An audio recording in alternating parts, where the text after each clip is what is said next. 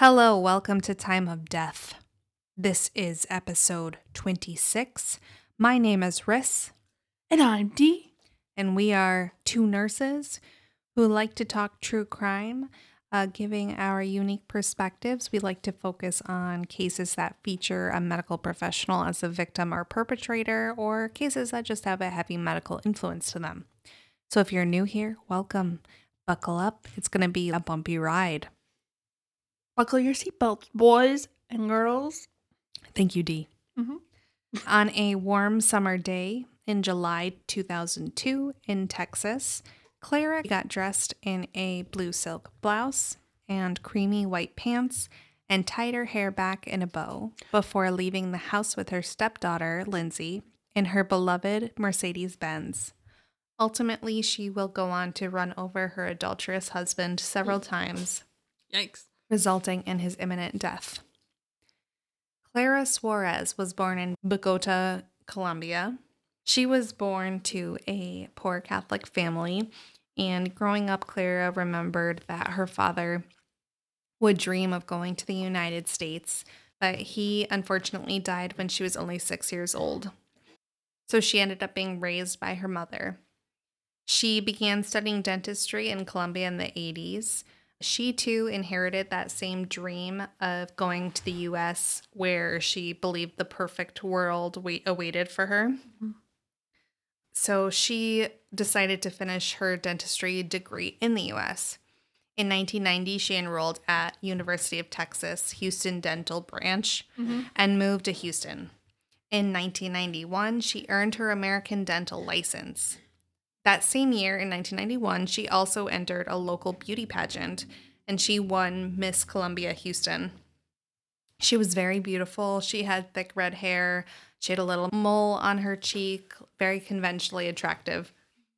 So she was in her early 30s at this time and she began working at Castle Dental Center in Houston. And it was there that she met her future husband, David Harris. So, David is an orthodontist. He graduated actually from the same program that Clara attended.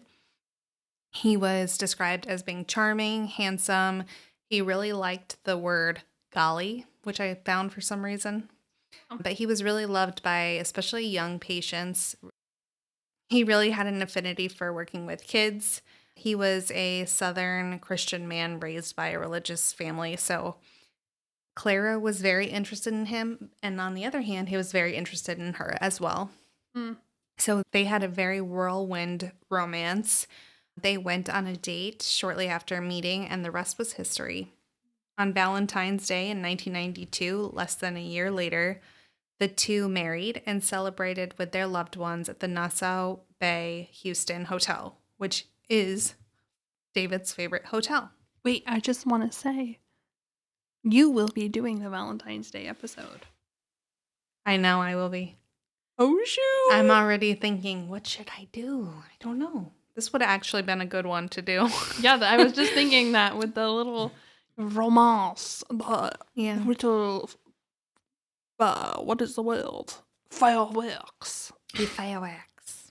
You know, I like it. Well, I'll have to find one similar. Then. This case does sound very promising. It's going well. Yeah, It's a good one. it's a good one. It's a good one. You mean the little the whole redhead comment makes me just because you know how they say like gingers have no souls. Oh God. if you're a ginger listening, we don't really feel that way. Yes, we do. We know you have souls. No, you don't. Doesn't it, takes that a lot for redheads to get, you know, sedated, doesn't it? Like with anesthesia, they need. I've freaking heard that. I've heard that, and I remember our brother, who shall remain nameless, because per his request, he has red in his beard, and we talked about this because he had to go for a little procedure. Did he require more? No. Oh, He's a fake redhead. Well, he just has like a few strands in his facial hair. That's literally it. I like how she doesn't even specify what kind of facial hair it is. We cannot give any clues on who this is. Yeah, keep keep waiting then for this info. Anonymity. And Eventually, we will slip up. probably has happened already if you review our, our previous episodes. He's gonna be like, these girls have such big mouths on their stupid podcast. I know. All those 80 followers are just so greedy for our info. Yeah. Okay, so they were in love, you know, they get married, they're celebrating. Uh, Clara once told a journalist who interviewed her following their success with their dental work. Mhm. Um, I found the best. I found the one God had reserved for me. So from the outside, they were like the perfect couple. She would keep photographs of the two of them in their office. She would update them often. She and David would talk on the phone multiple times a day, and she would always end their phone call with, and I love you before she hung up. So people were very, you know, impressed by their love. You know, they were, it really left a big impact not only on David and Clara, but the people around them. They really thought, like, oh my God, they have like the perfect love story. You know what I mean? I mean, it really is. It is appropriate that she would end up running him over with her car. Yeah. There's so much that you don't know from in a relationship unless you're in it. That's true. So in 1993, Clara ended up buying a dental practice, and David started there as an orthodontist. And they were known lovingly as Dr. Clara and Dr. David. They were very popular, especially with children and families. One of their employees went on to say that for Clara, it was always David, David, David. I used to tell people that I wished I could be able to love my husband in the same way that Clara loved David. Mm. Which for me is like, I don't know if if I if like I was with someone and they said, I wish I could love my wife the way that this person loves their wife, I would be a little insulted. You know what I mean? Like Mm. you're, you know, like taking away from our love. You know what I mean? Anyway, maybe I'm just like a idealistic person. No, I get it. I would be offended too. I would be like, damn, so our love is not cutting it for you? I know.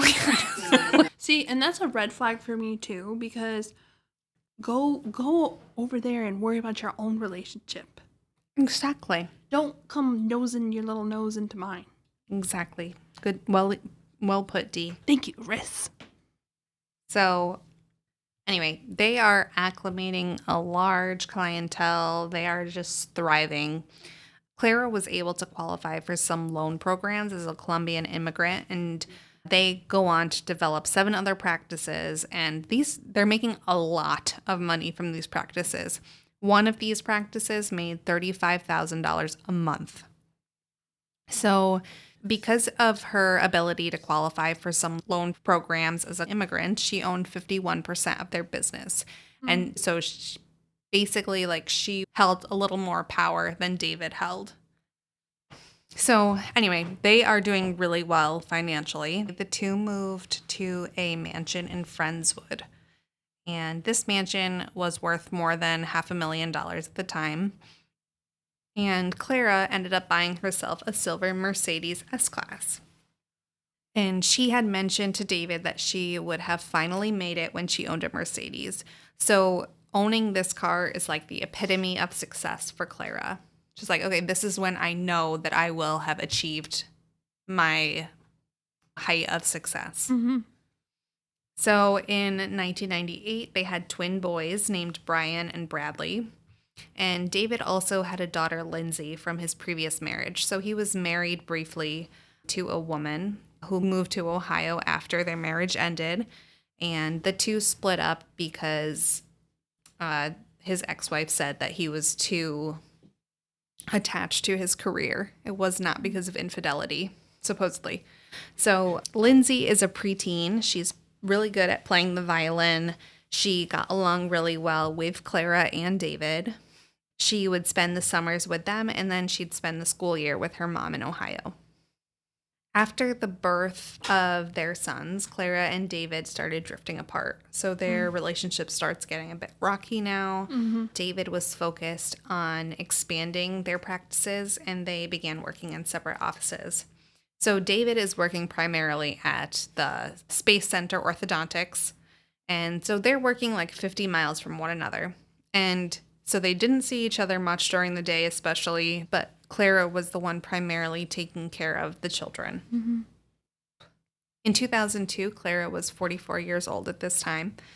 Uh, Lindsay would come help out in their office. She was 16 years old in 2002, and she told David that she really wanted to become an orthodontist to follow into his footsteps. So Lindsay's working at the office and she starts picking up on something. She notices a little flirtation between David and a woman named Gail Bridges. Uh oh. She recalls a time when he when Gail bent over to pick something up in front of David, like a few inches away from him, and it just seemed like a very like Intentional. like intentional, like a sexual incident. Mm-hmm. Like it didn't feel like, oh, I'm just bending down to get these papers. It felt like a flirtation, like some mm-hmm. kind of sexual underlining to the activity.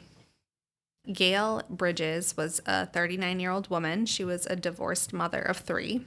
She was pretty, she was petite, stylish, she was very thin. She had brown eyes, a pixie cut, and was conventionally attractive as well. Gail was married to a man named Stephen Bridges, who was a State Farm agent in Houston, and the two divorced two years prior. After their marriage ended, Gail moved to a smaller house and began looking for work. In August 2001, she was hired by Space Center Orthodontics. She really got along well with David, and you know, people were picking up on it. There's something there. Uh oh. So people would notice he would kind of hang around the front desk to spend time with her. In February 2002, David asked Gail if she would have lunch with him at a restaurant called Perry's. And she agreed, and the two began having an affair a couple months later, like into a full blown affair. They would meet at the Nassau Bay Hilton Hotel, the same hotel where David and Clara got married. So they are, you know, full bore going. They would go out for lunch every day. Like people around the office were noticing something isn't right here. Once they were seen fondling each other in the office, they just his coworkers, especially ones that he was close with, were really suspicious and just knew blatantly that something was going on. But this is so bold on his part to do this at the company that his wife owns 51% of. Yeah. In early July 2002, the Harris family took a vacation in Jamaica. And when he returned, some coworkers that he was especially close with ended up confronting him. Mm. And he admitted to the affair and he said, You know, I still love Clara. I don't want to end my marriage. But he did admit that he was emotionally involved with Gail. So later that month, on July 16th, 2002, one of the employees named Diana pulled Clara over. She's like, okay, that's it. Like, I need to say something. And she told Clara that she thought David was having an affair. And they're at work at this time. Clara was enraged, but, you know, she tried playing it as cool as possible. The two ended up going out for drinks later that day, and Diana told her, after being pressed by Clara that it was Gail. So that night, Clara goes home. She gives David the cold shoulder. And David at first is a little thrown off, but then he kind of he caught on to what was going on. He's like, "All right, I guess you know we have been getting a little bit bold, and she must know about it." So he decides, "Okay, I'm gonna admit to everything." also, don't forget, David's aware that financially his career will suffer Mm-hmm. if you know Clara ends up divorcing him. So the next morning David confesses and he begs Clara not to leave him. And Clara of course is pissed off and Clara ends up slapping him across the face. And she was screaming at him, she's completely enraged. Clara ends up going to their office and she grabbed Gail's arm and led her to a back room and she ends up confronting her. And Gail is like, no, we are not having an affair. She's denying it. Claire is like, okay, I don't buy it at all. She fires her, confiscates her key, and Clara's out. Mm-hmm. So, over the next few days, Clara ends up calling Gail and just threatening her over the phone. So, you know, after finding out Clara is obviously devastated, she stops eating. She lost 10 pounds. That night, after she fired Gail, Clara asked Lindsay to go to the bookstore and buy her a book called Relationship Rescue. And this is by none other than Dr. Phil, Philip McGraw. Hmm. So Lindsay buys the book for her. Clara's just like devouring the book. She's taking notes, she's devising a plan. And she decides to arrange a meeting. She decides to arrange a meeting with David's parents. And don't forget, they're very religious. They're very, you know, against Mhm. Adultery. adultery. So they go to David's parents' house and also saw that Lindsay came along too, which must have been very awkward for Lindsay. But Lindsay is like, throughout this story, she's involved. And especially because she saw what was going on in the workplace. You know what I mean? Like she was very involved. So so messy. yeah, so Clara, they all go over there. David's parents are pissed off. Dad, his dad says, you know, David could be forgiven if he repents. So the four of them end up praying together, maybe the five of them if Lindsay did go. And then Clara and David go home and they ended up having sex that night and then falling asleep. So now Clara decides, okay, like I need to have a glow up. So she goes shopping at Victoria's Secret. She bought a gym membership. She hires a personal trainer. She starts going to a tanning salon. She put a deposit down for breast augmentation surgery and liposuction at the plastic surgeon's office, who worked next door to Space Center Orthodontics. So she's like, all right, I'm just going to improve my look. So next, Clara asks David to go out for dinner on a date and she really wanted to go to a piano bar, but they're driving around and they can't find a piano bar. And so they settle on a sports bar. It's so sad too because she's also like it's a whole different dynamic when you like cheat in a shared workspace too because then you're like embarrassed and that strips all of herself. You have someone that's literally Miss Colombia, like Yeah. beautiful lady, successful, you know, an entrepreneur. Yeah. Intelligent, hardworking. Yes. And she had that all taken away from her. She felt like she had to fix herself. And Yeah. that that was the rationale like, oh, I'm just not attractive enough.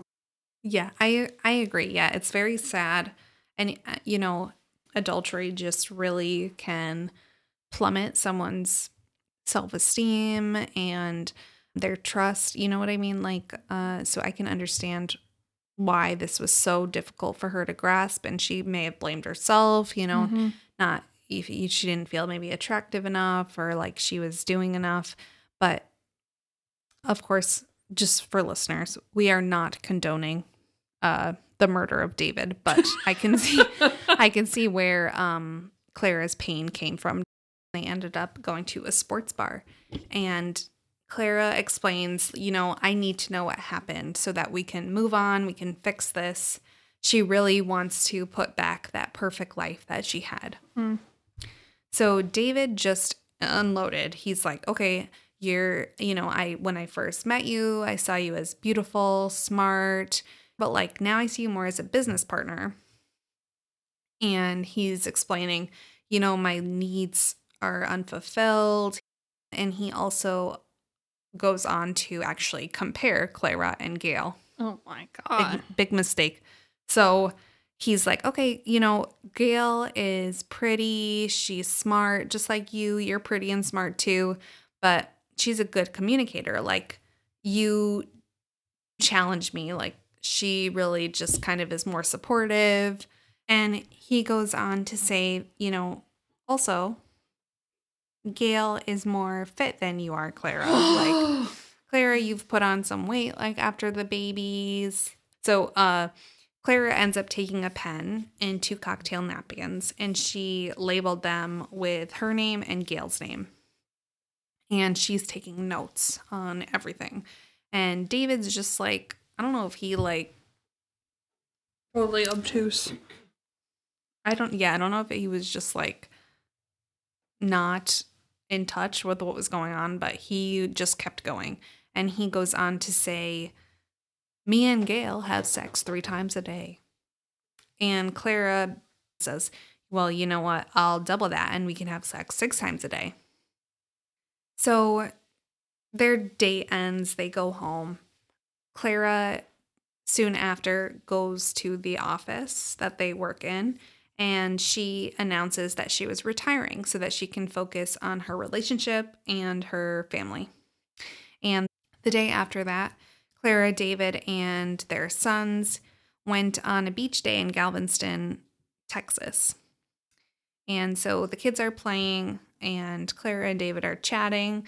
And David tells Clara he knows that he and Dale, he and Gail needed to end things, but he said he needed to do in person.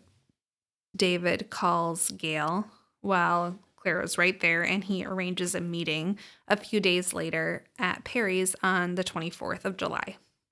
So Clara's feeling optimistic. You know, things are starting to look up, like he's ending his relationship with Gail. A couple days later, on Monday, July 22nd, Clara began researching for a private investigator. So maybe not as optimistic as she wanted to find some like assurance.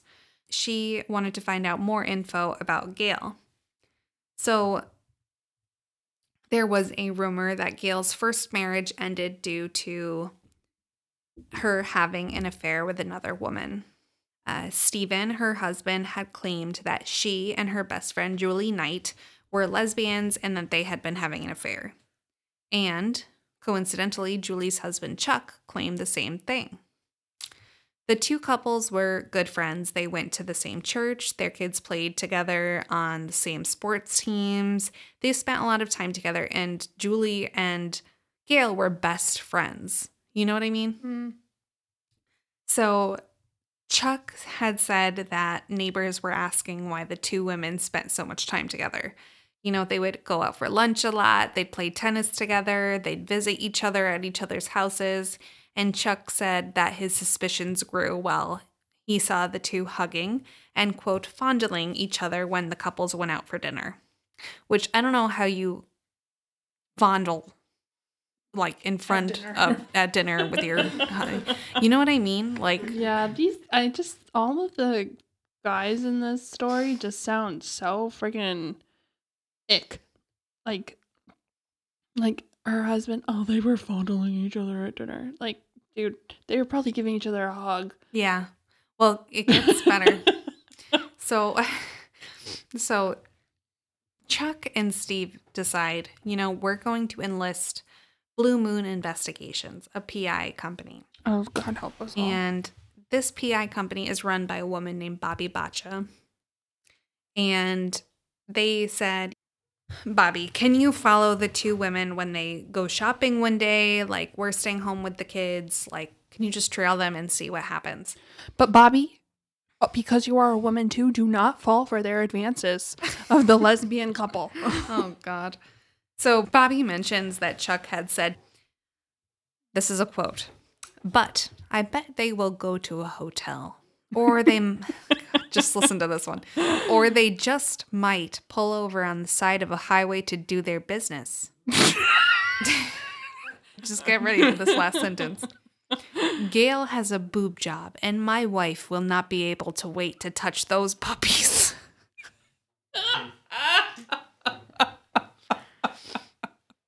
So Bobbi is like So Bobbi's like rolling her eyes. She's like, "Okay." So she decides, you know, okay, I'm going to head over to Julie's house to see how this plays out. So Bobbi goes over to Julie's house to wait for the two women to come out. So Julie and Gail come out, they get in the car, and she follows them to the mall. And the two women are just trying on shoes, shopping around. They're talking, they're laughing, like like calm down, guys. Um, and then, and then when they left the mall, they stopped by the drive-through at McDonald's for sodas and then went home. So very eventful. Jesus Um, Louise. The next day, Bobbi goes over to Chuck and she tells him, you know, there's no evidence at all that the two were having an affair. And the only time they even got close to touching was when their heads moved like semi close together in the car. And So she resisted those puppies. I guess so. Must have. So Bobbi claims that Chuck asked her to build up that one part where they had gotten close to each other in the car. and Chuck denies this, but he also denies that he called Gail's boobs puppies. But just a side note. So Bobbi, after he asks her to do this, she says, you know, um, even if two women kiss or hug, it doesn't mean that they are sexually active with one another. and Chuck just hangs up the phone. I do not want to hear this, Bobbi. Can't So- make it up. I I like between this guy convinced that my wife is going to end up fondling those boobs, those puppies. Yeah. And then the other guy, honey, it's your fault that I cheated. Like I these these men are garbage, man. Like what the Yeah. hell? What was the 90s like? Everybody really is garbage in this story. I tell you you, know what I mean? that's crazy. Okay, so this is ironic. This everybody uses Bobbi in the story. So ironically, that same year in summer 1999, Julie and Gail show up to Bobbi's. Okay. And Julie wants Chuck Trail. Oh. And I guess Gail wanted Steven trailed, but then, you know, changed her mind. But anyway, so Julie's like, okay, I want you to trail my husband. So Bobbi trails him and finds out that he is visiting a friend's house with another woman who shows up at the same time as him. Hmm. And this woman's name was Lori. And little projection going yeah, on. seriously. And uh, so he and Lori actually ended up going on a trip while they were still married. So Julie and Gail are shocked, well, somewhat shocked, and um, she's like, "All right, yeah, I guess that makes sense. He is having an affair." And also, Lori knew Julie; they were friends with each other. I think they did like Mm. Lamaze class or something together. So Julie and Gail's lawyer because the two are, you know, both couples are getting divorced, and also Lori and her husband are getting divorced too. Um, their lawyer, Valerie Davenport, stated in court that these claims that, you know, Gail and Julie are both lesbians involved in an affair with one another were made in an attempt to distract from what was going on in their lives. Stephen supposedly was claimed to have been abusing alcohol and pills, and Julie's husband was having an affair of his own. Both men denied both of these claims, however. So, anyway, everyone's getting divorced. Rumors are spreading. People are assuming Gail's a lesbian, Julie's a lesbian. And Claire is, you know, finding all this out. And she said, you know, okay, I think it's impossible that Gail be attracted to David as a lesbian. Like, she's a lesbian. She can't like David. And as we know, you know, sexuality is a spectrum.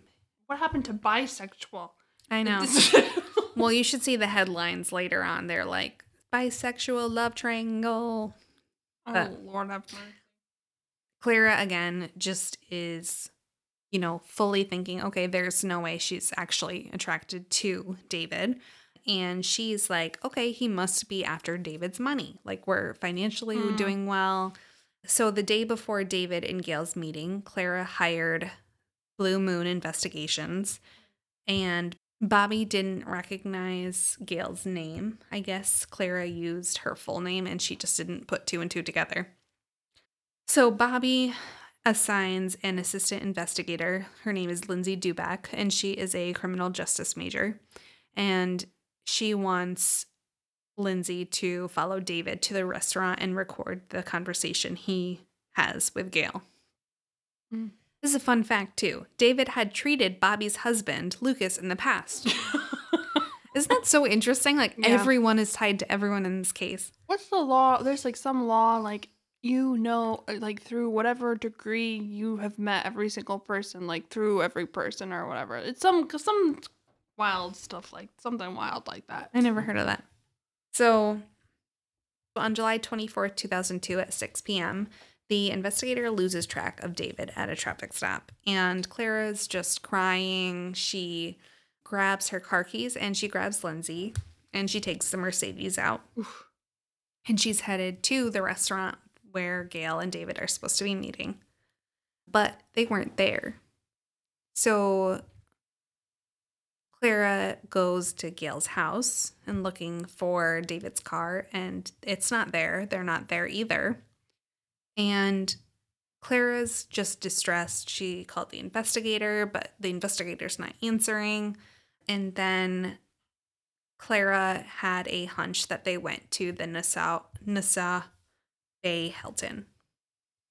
So Clara and Lindsay head over there, and Lindsay is driving, and they can't find their cars at the hotel either. Mm. So Lindsay's trying to calm Clara down, and she says, You know, let's just go shopping, let's figure everything out tomorrow. And Clara agrees.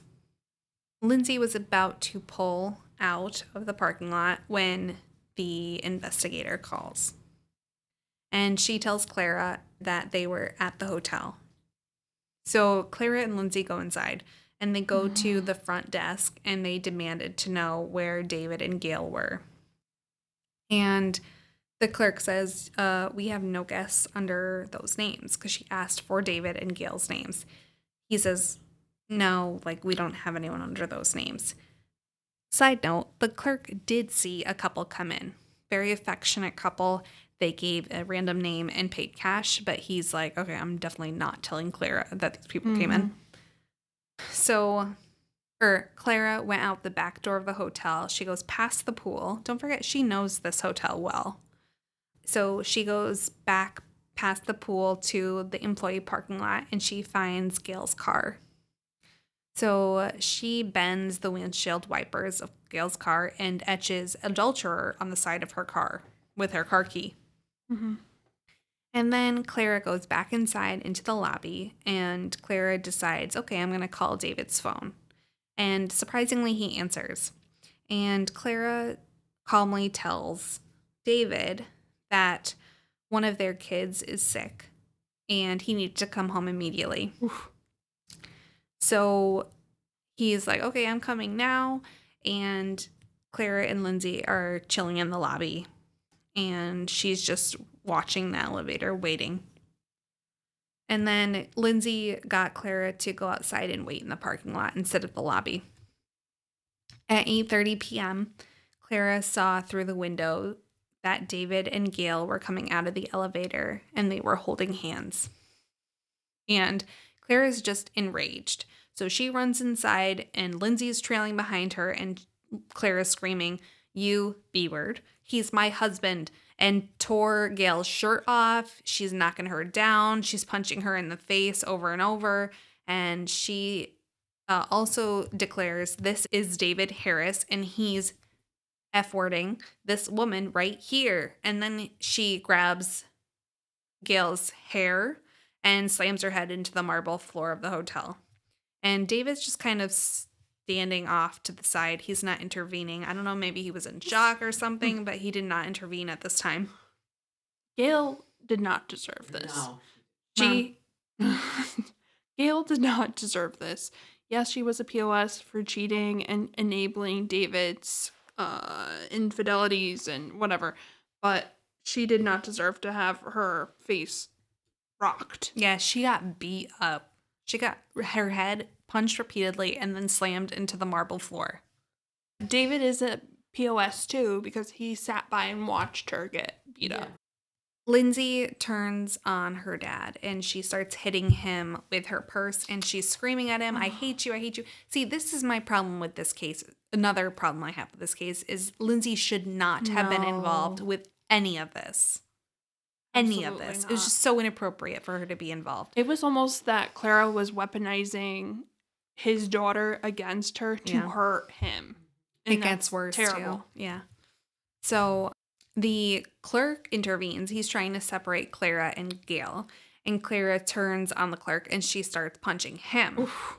And so more employees come in. They're trying to separate them. And Clara got away. She comes back over to Gail. like this woman's just going to Gail again. She's knocking her to the ground and she ends up biting her leg. She's screaming at her the whole time. Finally, David intervenes and he pushes Clara off of Gail and the clerk saw an opportunity to get David and Gail out. And other employees are also intervening here, and they bring Clara and Lindsay to their car too. So they're like, okay, we're escorting you, you need to leave. And then the clerk is bringing David and Gail to Gail's car. So witnesses were saying that Gail was shaking. She was stumbling to her car. You know, her head just got bashed in. So she probably had like a concussion or Oh, maybe yeah. even like a TBI. Who knows? But she was messed up. Um, and side note here, what the heck? Like they're trying, like, I understand and I'm glad that they intervened, but you know, she needs an ambulance. She needs to go to the hospital. Mhm. They should have called the police. Clara is just sitting in the car with Lindsay, and she started the car. And she, instead of leaving the hotel, sped toward Gail's car. Oof. And right now, before Clara's car gets there, the clerk is opening Gail's car door for her, and David is standing off to the side. Clara is driving there. She steps on the gas, and the clerk sees this and he pushes Gail into the car right before Clara ends up strike, striking the corner of Gail's car, and the car grazes the clerk's hip and hits David directly, and he goes flying. He goes flying 25 feet. Witnesses reported hearing Lindsay screaming and saw her open the door to try to get out. But before she could, Clara turned around and came back for more. So she ends up running David over three more times before she stopped.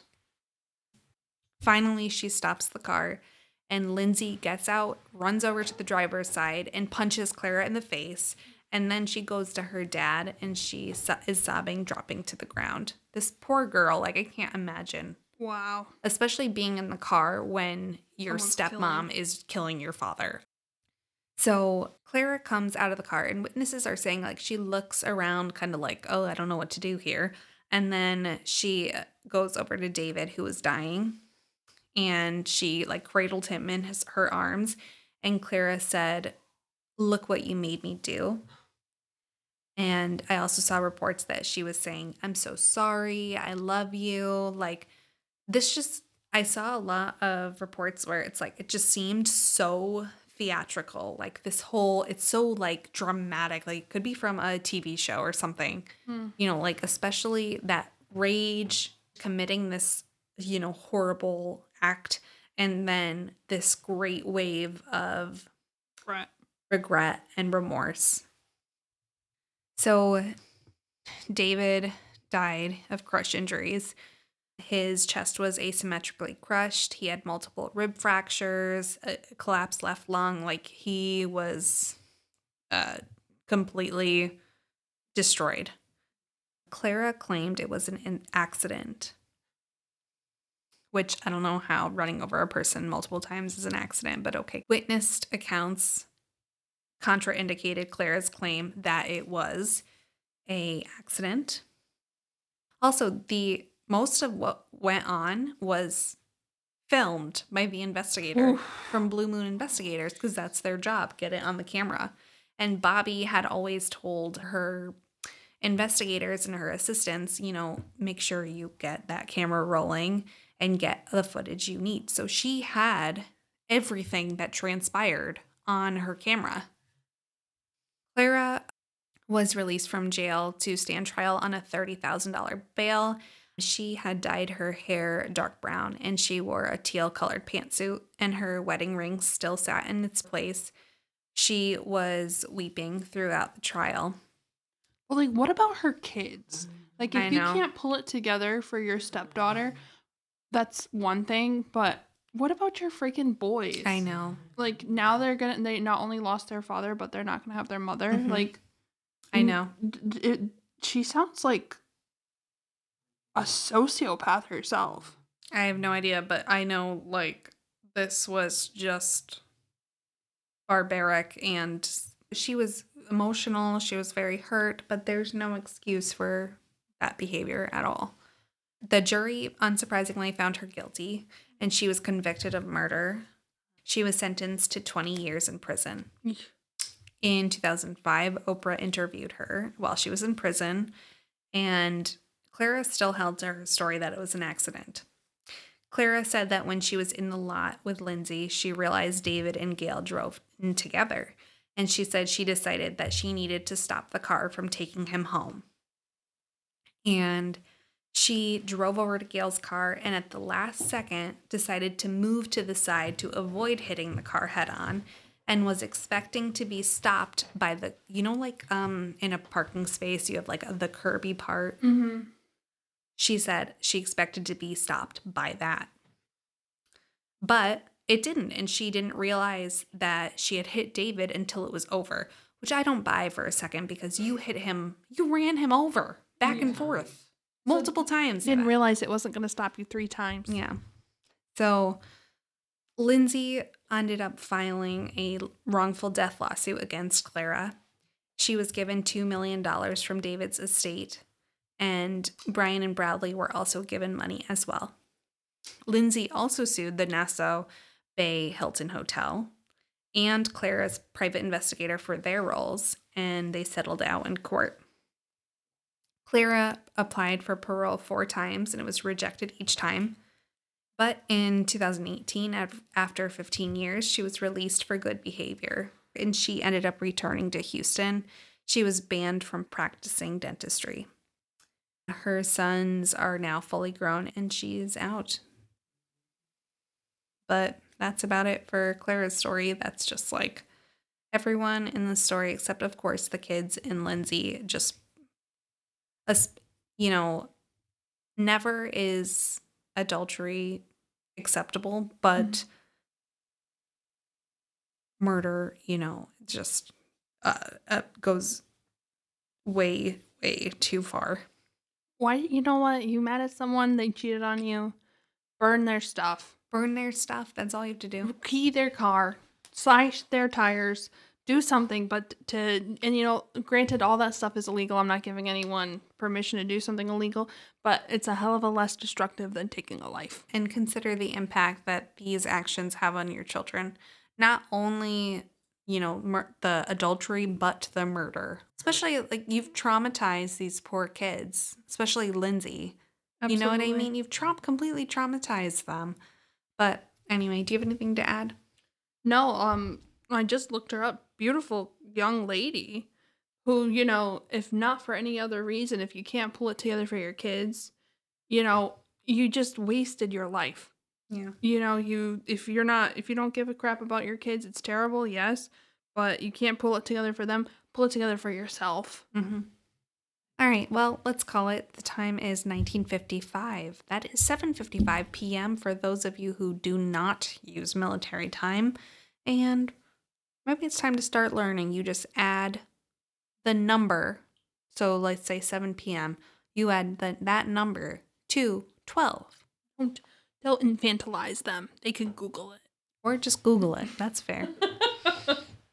Um, thank you guys for tuning in. Ris, great case. Always you. a pleasure. You leave me with nightmares, and uh, I'm gonna be chasing a silver shiny Corvette in my dreams, Or or a Mercedes Mer- Benz. Mercedes Benz in my dreams. All right. Fair enough. And That's we'll- what my goal is to give you nightmares. you always do, Good. even when we're outside of the podcast. Okay, that's rude. All right, well, everyone, have a good night. Good night, world. yes. Keep your cool. Remember to keep your cool. Yep. All right, everyone, good night. Good night. Sweet dreams. Bye bye. Bye bye.